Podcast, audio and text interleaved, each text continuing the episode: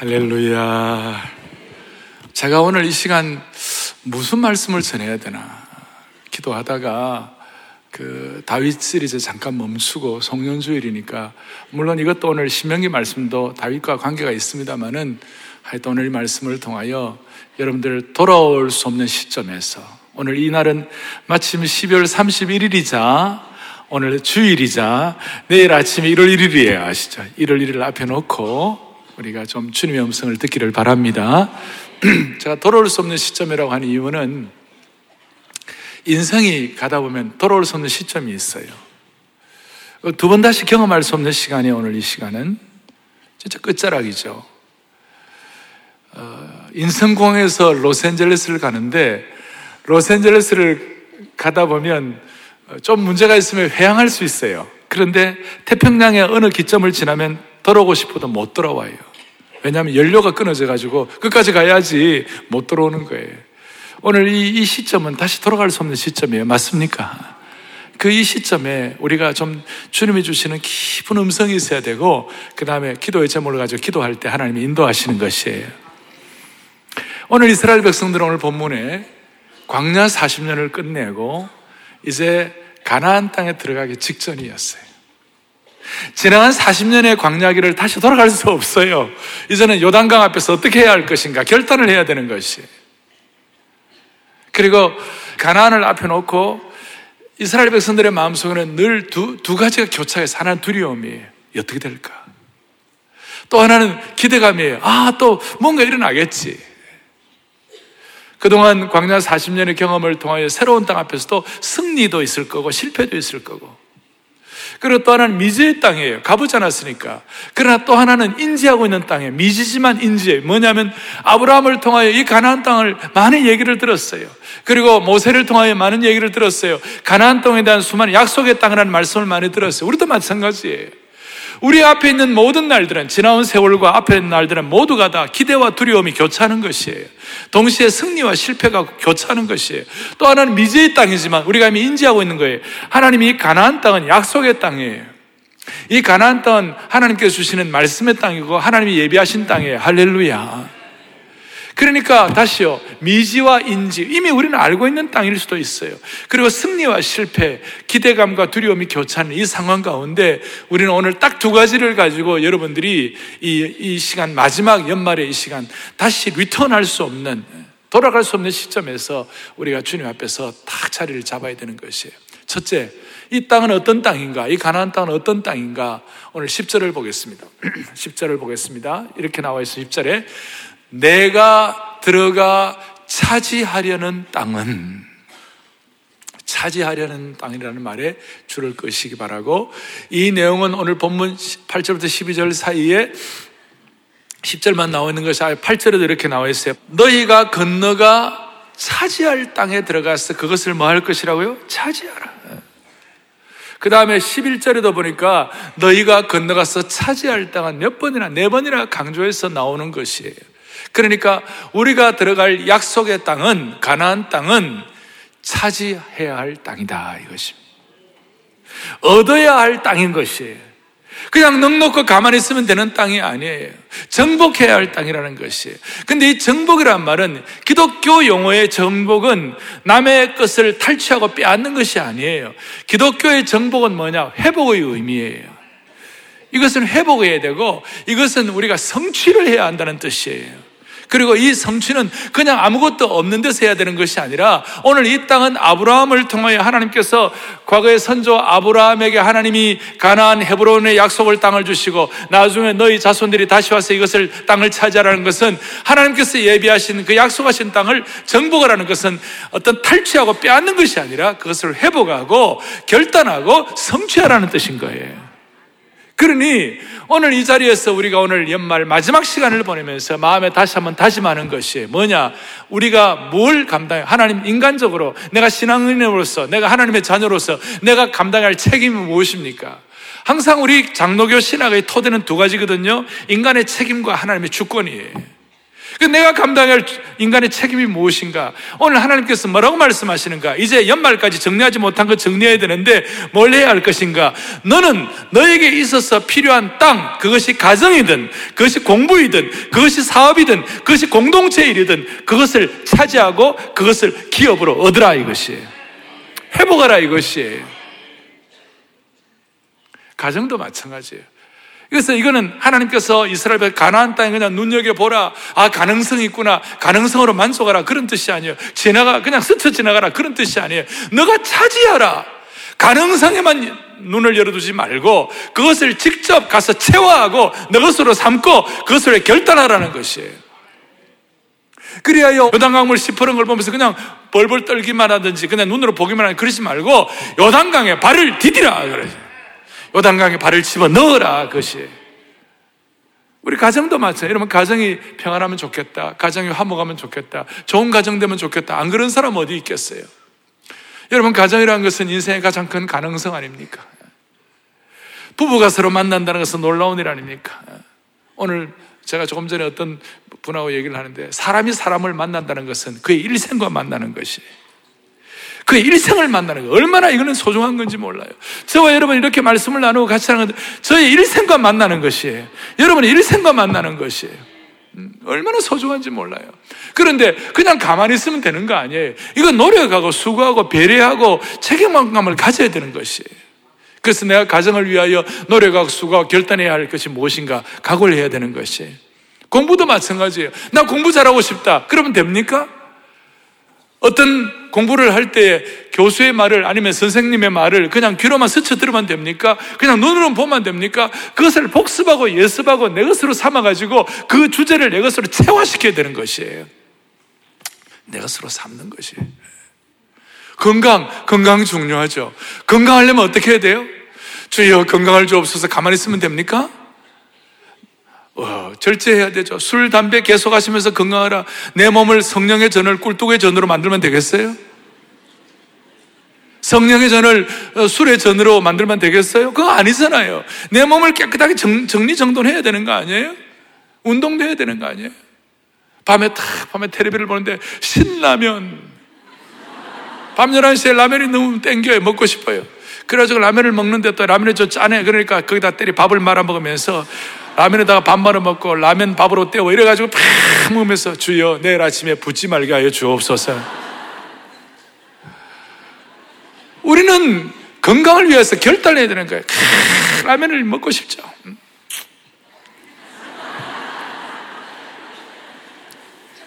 저는 라면을 약으로 먹어요. 1년에 한 두세 차례 약으로 먹어요. 예. 저도 먹고 싶죠. 조심해. 제가 주일마다 컨디션이 피크가 되어 여러분들 앞에 말씀을 전하려면 내가 몸이 완전히 늘어져 갖고는 안 되는 거예요. 그러니까 어젯밤에 제가 저녁 안 먹었어요. 알 사람이 없도다. 자, 자, 자신을 이걸 체화시켜야 되는 거야. 내 것으로 체화시켜야 되는 거예요. 예. 찬송하늘 하더라도 오늘 여러분 우리 사회자가 어, 544장 잠시 동안의 세상 살면서 항상 찬송 부르 이 찬송하는데 사회자가 합시다. 그러면 어떤 분들은 그냥 입만 빵긋빵긋 어떤 분들은 이 찬송을 확 머리에 내 것으로 삼는 분이 있어요. 예. 항상 찬송 부르다가 날이 저물어 오라 하시면 영광 중에 나가리. 열린 천국 문 내가 막 3절 가사에 나의 가는 길 멀고 험하며 산은 높고 골은 깊어. 인생이 이렇잖아요. 이거 마음에 와닿죠? 그 다음 가사가 뭐예요? 고난 나의 몸쉴 곳 없어도 땡 그걸 끝나는 거 아니에요. 고난 나의 몸 쉴 곳 없어도 복된 날이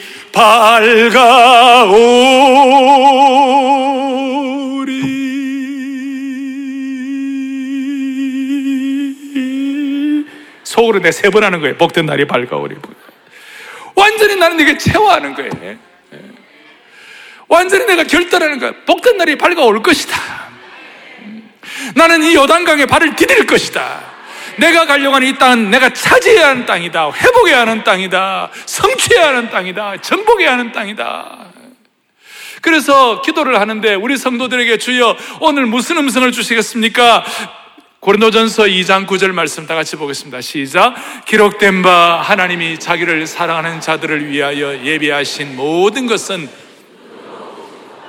귀로 듣지 못하고 사람의 마음으로 생각하지도 못하였다 함과 같으니라. 아멘.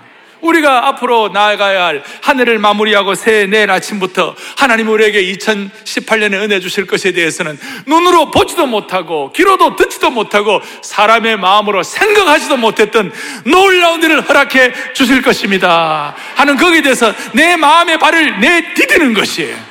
그리고 여기 위해서 기도하는 것이에요. 그래서 기도하면서 마음속에 주여 내년 안에 생명 비상 그리고 사명의 비상이 있게 하여 주시옵시고 그냥 비상이 아니라 독수리처럼 그야말로 은혜의 기류에 의해서 수직 상승하게 하여 주시옵소서 말이죠. 그게 그냥 내 마음에 마음에 여러분 토비스의 은혜가 있다. 가능성이 있다. 좋다. 말만 하면 많은 거예요. 토비새에 나오면 평범한 인생이 비범한 인생 된다. 토비새에 나오면 버린 돌이 하나님 나라의 거룩한 모퉁이 돌이 된다. 토비새에 나오면 세대 차이가 없어진다. 토비새에 나오면 고생 끝 행복 시작하는 시간이 행복 time이다. family time.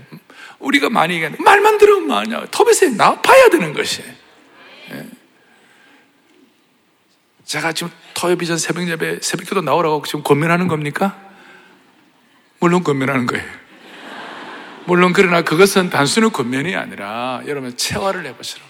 결단을 해보시라. 일주일에 한 번이라도 마음 먹고 주님 앞에 집중하고 그것이 하루 이틀 사흘 날 축적되면요 하나님이 일하시는 것이.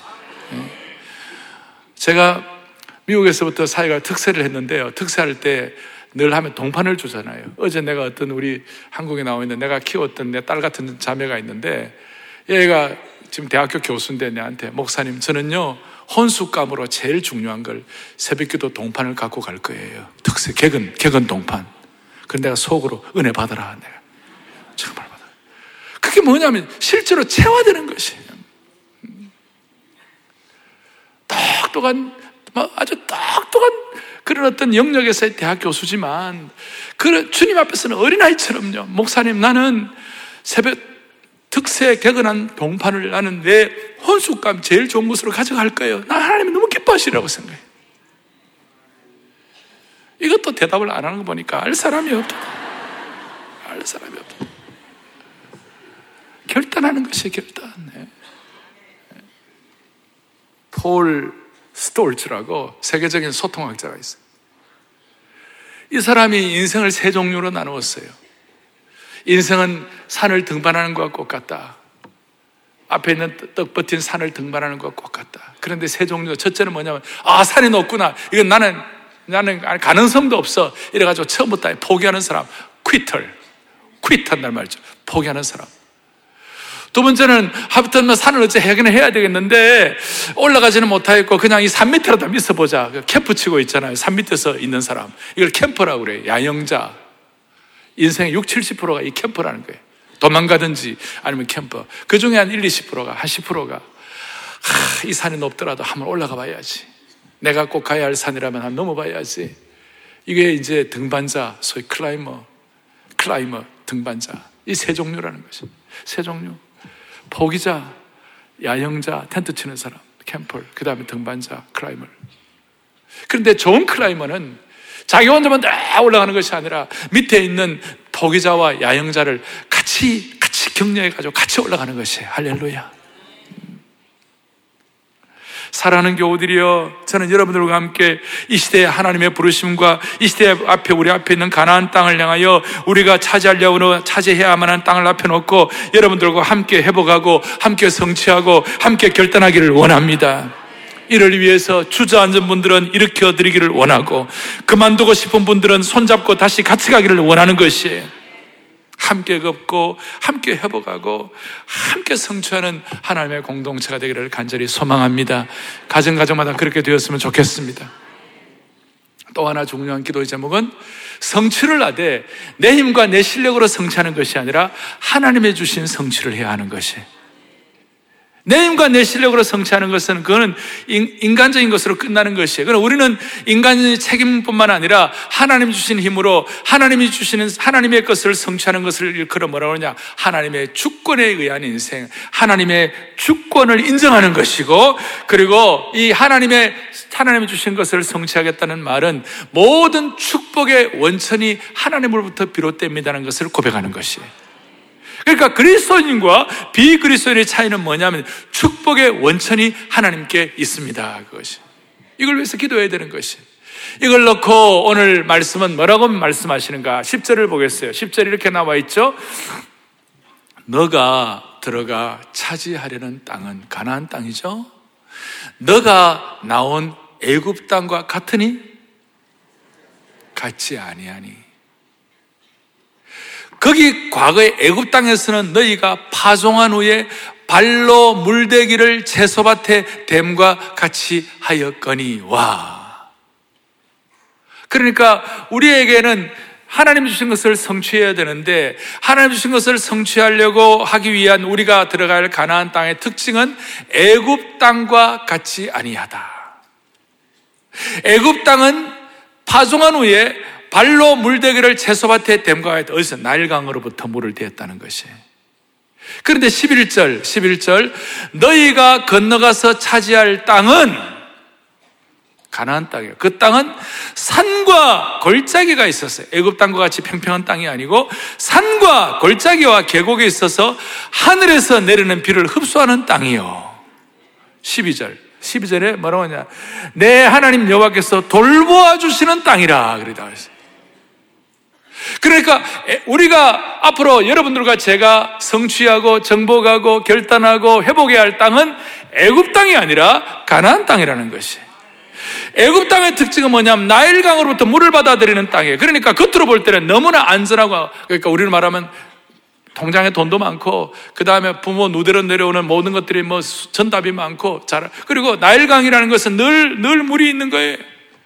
저 수단 지역으로부터 물이 내려오면 나일강이 늘 풍요로워요. 그러니까 애굽은 애굽에서는 나일강이 제일이고 애굽의 1년에 강, 강우량이 많아봐야 100mm, 뭐 90에서 95mm밖에 안 돼요. 그러니까 거의 비가 안 오는 거예요. 하지만 늘 나일강에는 그렇게 쭉 강물이 이렇게 흘러가요. 그리고 이제 나일, 나일의 삼각주가 범람하고 그러면 이제 그걸 가지고 물을 대 가지고 에집트의 모든 토지들은 나일강 옆에 다 있는 것이고 나일강에 물을 대는 거예요. 그러니까 하나님 안 도와주셔도 자기들이 나일 같아, 나일, 나일 물을, 물대기를 하는 거예요. 물을 댐과 같이 했다는 채소밭에 물을 대었다는 자기 실력으로 그물 대면 다 되는 것이에요. 그러니까 애굽은 하나님 의존할 이유가 없는 거예요. 나일강이 있으니까. 인생은 두 종류예요. 하나님 외에 다른 무엇으로 전부를 삼아가지고 인생의 어떤 중요한 소울스를 얻는 사람과 하나님이 없으면 안 되겠다. 하나님 외에는 다른 것이 없다고 하는 두 종류밖에 없는 것이에요. 실제로 겉으로 볼 때는 애쓰고 수고하는 건 다 같아 보이지만 여기서 차이가 있는 것이에요. 그러니까 애굽 땅은 나일강으로서 물대게 하는 것이고 애굽 사람들에게는 이 나일이 하나의 신이에요. 풍요하게 모든 걸 공부해. 나일이 하나의 거의 우상의 숭배의 대상이었고 신적인 존재였고 그래서 그 나일이 어떤 정말 그 어, 나일 나일 강이 전부였어요. 그러니까 하나님께서 그 애굽에 열장을 내리실 때 어떻게 했어요? 열장의 첫 번째가 뭐냐면 나일 강에 피를 적시는 거예요. 그리고 거기에 먹을 물이 안 되고 살 곳이 못 되도록 한번 하나님께서 도전 한번 한번 깨닫게 하시는데 그걸 사람들이 못 깨달았죠. 다시요. 애굽 땅은 뭐로부터 물을 댄다고요? 나일강으로부터. 하나님 안 도와주셔도 나일강으로부터 되는 것이. 그런데 이스라엘 백성들이 가나안 땅은 애굽 땅과 같지 아니하니 이 가나안 땅은 산과 계곡이 있어 가지고 어떻게 되느냐? 무슨 일이 벌어지느냐? 산과 계곡에는 어떻게 할 수가 없어요. 이스라엘 백성들의 땅은 산과 계곡, 골짜기가 있고 다양하고 열대 성 기후가 있고 지중해 해양 성 기후가 있고 거기에 사막도 있고 옥토도 있고 온 것이 다 있어요. 다 있는데 물론 요단강이 좀 있어가지고 그 이스라엘 북부 지역에는 좀 물을 대기는 하지만 그거는 전체적으로 볼 때 지역적인 것이에요. 이스라엘의 핵심은 뭐냐면 산과 골짜기인데 이걸 어떻게 할 것인가? 다른 방법이 없어요. 13절, 14절. 시작. 내 명령을 너희가 만일 청족하고 뜻을 다하여 섬기면 여호와께서 너희의 땅에 이른 비와 늦은 비를 적당한 때에 내리시리니 너희가 곡식과 포도주와 기름을 얻을 것이요. 할렐루야. 사랑의 교회 교우들은 이제 한 해를 마감하고 새로운 하늘을 내일 앞에 놓고 우리가 오늘 할 기도 제목은 하나님 아버지 우리는 성취하고 전복하고 결단하고 회복하지만 우리의 것이 아니라 하나님이 성취하게 하는 것을 회복하기를 원합니다. 그리고 하나님의 것을 회복하기를 원할 때 다른 방법이 없습니다. 하나님이 주시는 이른 비와 늦은 비를 받기를 바랍니다. 이른 비와 늦은 비의 축복을 받아야 되는 것이. 그 애굽 사람들은 나일강으로부터 모든 걸 다 받았기 때문에 이른 비와 늦은 비가 필요가 없어요. 이스라엘 나라는 건기와 우기가 있는데 특별히 농사를 지을 때 제일 먼저 필요한 게 이른 비예요. 이른 비는 뭐냐면 건기 때 온 그 땅에 그, 그 토양 자체가 비가 오지 않으니까 아주 푸석푸석하고 메말라 있어요. 그런데 이른 비는 그냥 이제 곡식을 파종할 때에 하나님께서 하늘에서 이른비를 내려주심으로 말미암아 무슨 일이 벌어지는가?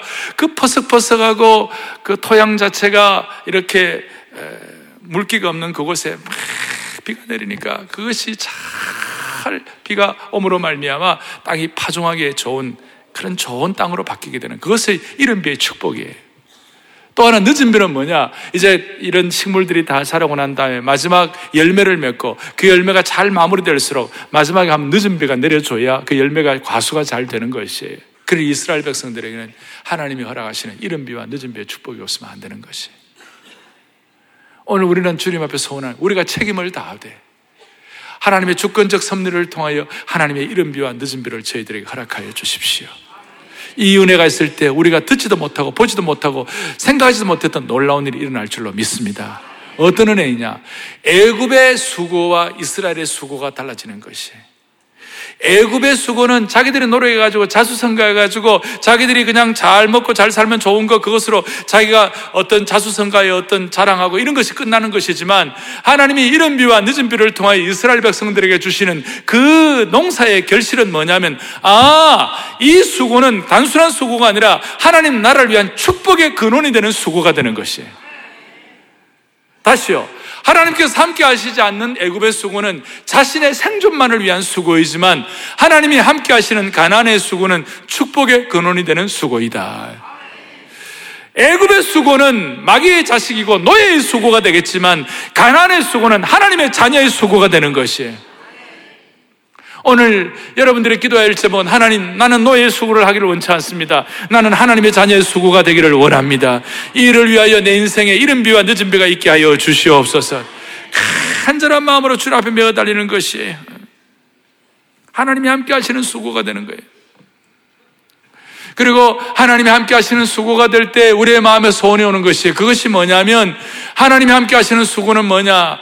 해 아래서의 수고로만 끝나지 아니하고 해 위를 바라보는 수고가 되도록 만들어 주시는 것이. 지혜자 솔로몬은 이 세상에 는 모든 것이 헛되고 헛되니 모든 것이 헛되고 헛되도다 그랬어요. 전도서 1장 14절에 보면 이런 말씀이 있어요. 같이 보죠. 내가 해 아래 생하는 모든 일을 보았노라. 보라 모두 다 헛되어 바람을 잡으려는 것이로다. 뭐라고 말합니까? 해 아래 생하는 모든 일이 다 뭐하다고요? 헛되다 그랬어요. 우리는 나일강에서 물을 끌어와 가지고 내 힘으로만 수고하면요. 결국은 나중에 보세요. 그분이 뭐 20, 30대 또 대단한 일을 하고, 그 다음에 40, 50대 때 뭐 세상에 떵떵거리고, 60대, 60, 70대 세상을 다 장악하는 것 같지만, 8, 90 넘어 보세요. 무슨 일이 벌어지는가? 해 아래서의 수고는 몽땅 다 헛된 것이에요. 서늘하게 가슴을 잘 살면 잘 살수록 그런 거 알죠? 결혼식에 결혼식이 화려하면 할수록 결혼의 끝이 좋지 않으면 더 비참한 거예요. 여러분의 인생이 잘 살면 잘 살수록 떵떵거리면 떵떵거릴수록 대단하면 대단할수록 나중에는 7, 80, 90대 가지고 해 아래서의 수고만 되면 그것처럼 허전한 것이 없어요. 헛되고 헛되고 헛된 것이. 그런데 우리는 해 아래에서의 수고가 아니라 오늘 우리는 하나님의 자녀의 수고가 되게 하여 주시옵시고 이른 비와 늦은 비를 받아 누리는 수고가 되게 하여 주시옵시고 우리의 수고는 자신만을 위한 수고가 아니라 축복의 근원 되는 수고가 되면 얼마나 좋겠느냐 이 말이에요.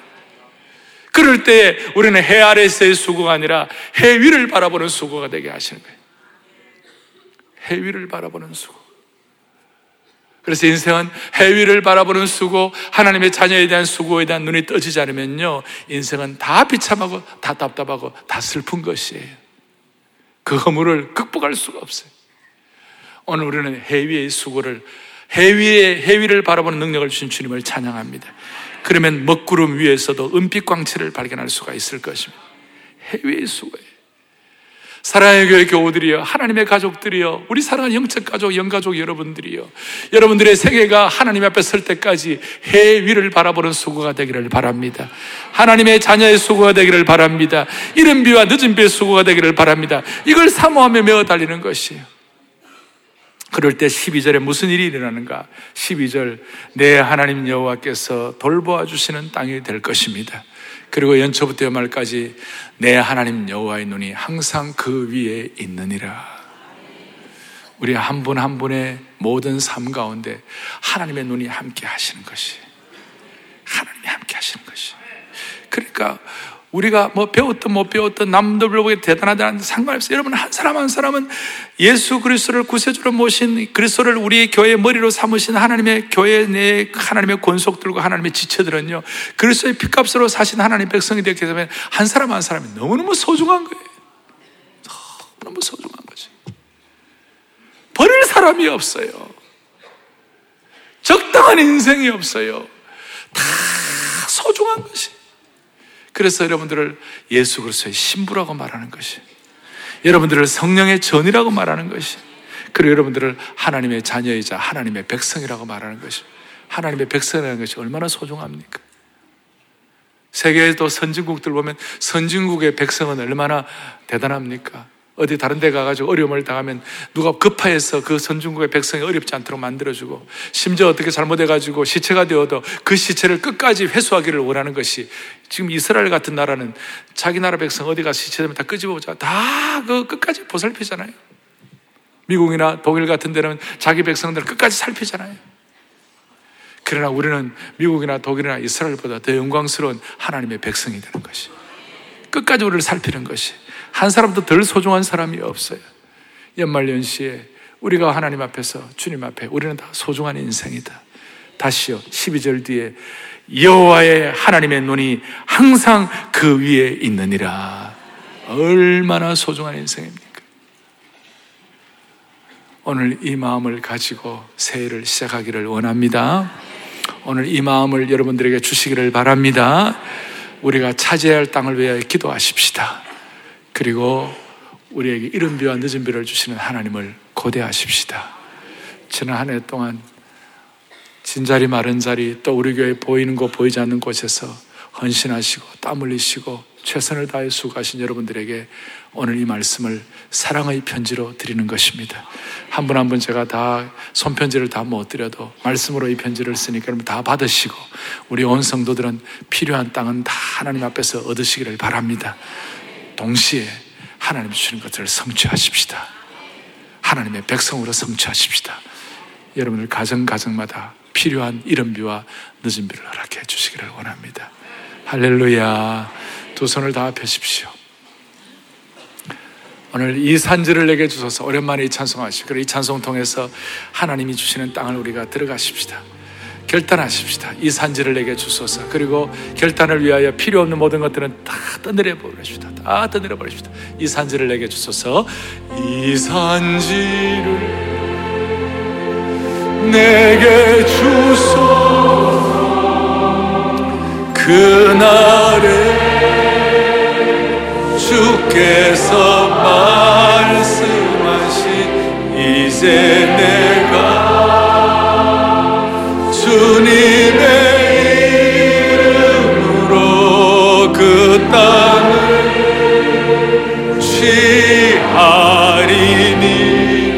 산지를 이 산지를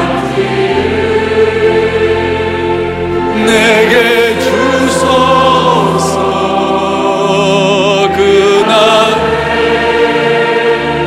주께서 말씀하신 이제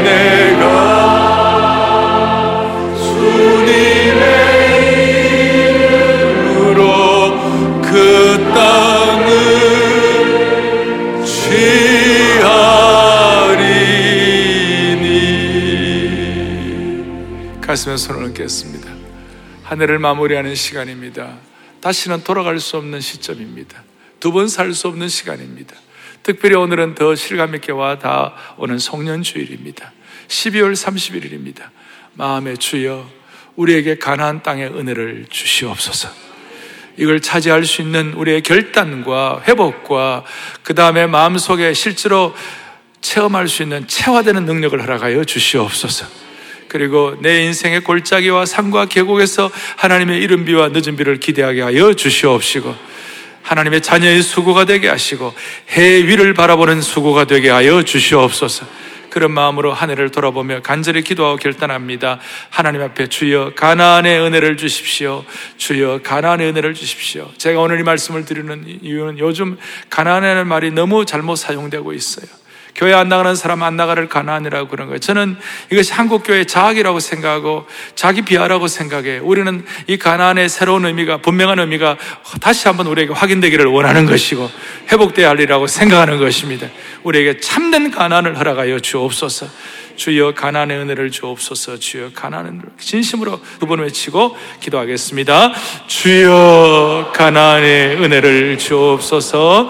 주여 가나안의 은혜를 주옵소서 하나님 아버지 하나님 아버지 연말 마지막 이 시간 주님 앞에 우리 자신을 돌아보고 매어 달립니다 하나님 아버지 하나님 아버지 우리의 마음속에 한 명 한 명 너무 소중한 인생을 기억하고 나아갈 수 있는 저희 하나님 아버지 감사합니다 복잡한 세상 가운데서도 단순하고도 분명한 진리를 선포하신 주님을 찬양합니다.